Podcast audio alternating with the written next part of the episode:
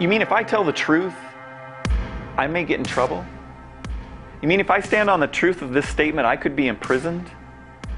You mean if I proclaim the good news of Jesus Christ in this particular country, I could lose my life?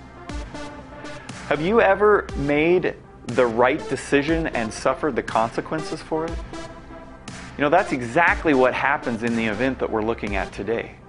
You see, Daniel had become a very powerful man in Babylon. Yet his commitment to do what was right all the time landed him in hot water. Well, at least it landed him in the den with a bunch of lions. But consequences should never determine the decisions that we make. It's our submission to the living God that should determine the decisions that we make on a daily basis. And that's exactly what we see today in the events of Daniel and the lion's den. As we conclude this series and see that the thread of redemption, the scarlet thread, continues to be present throughout history.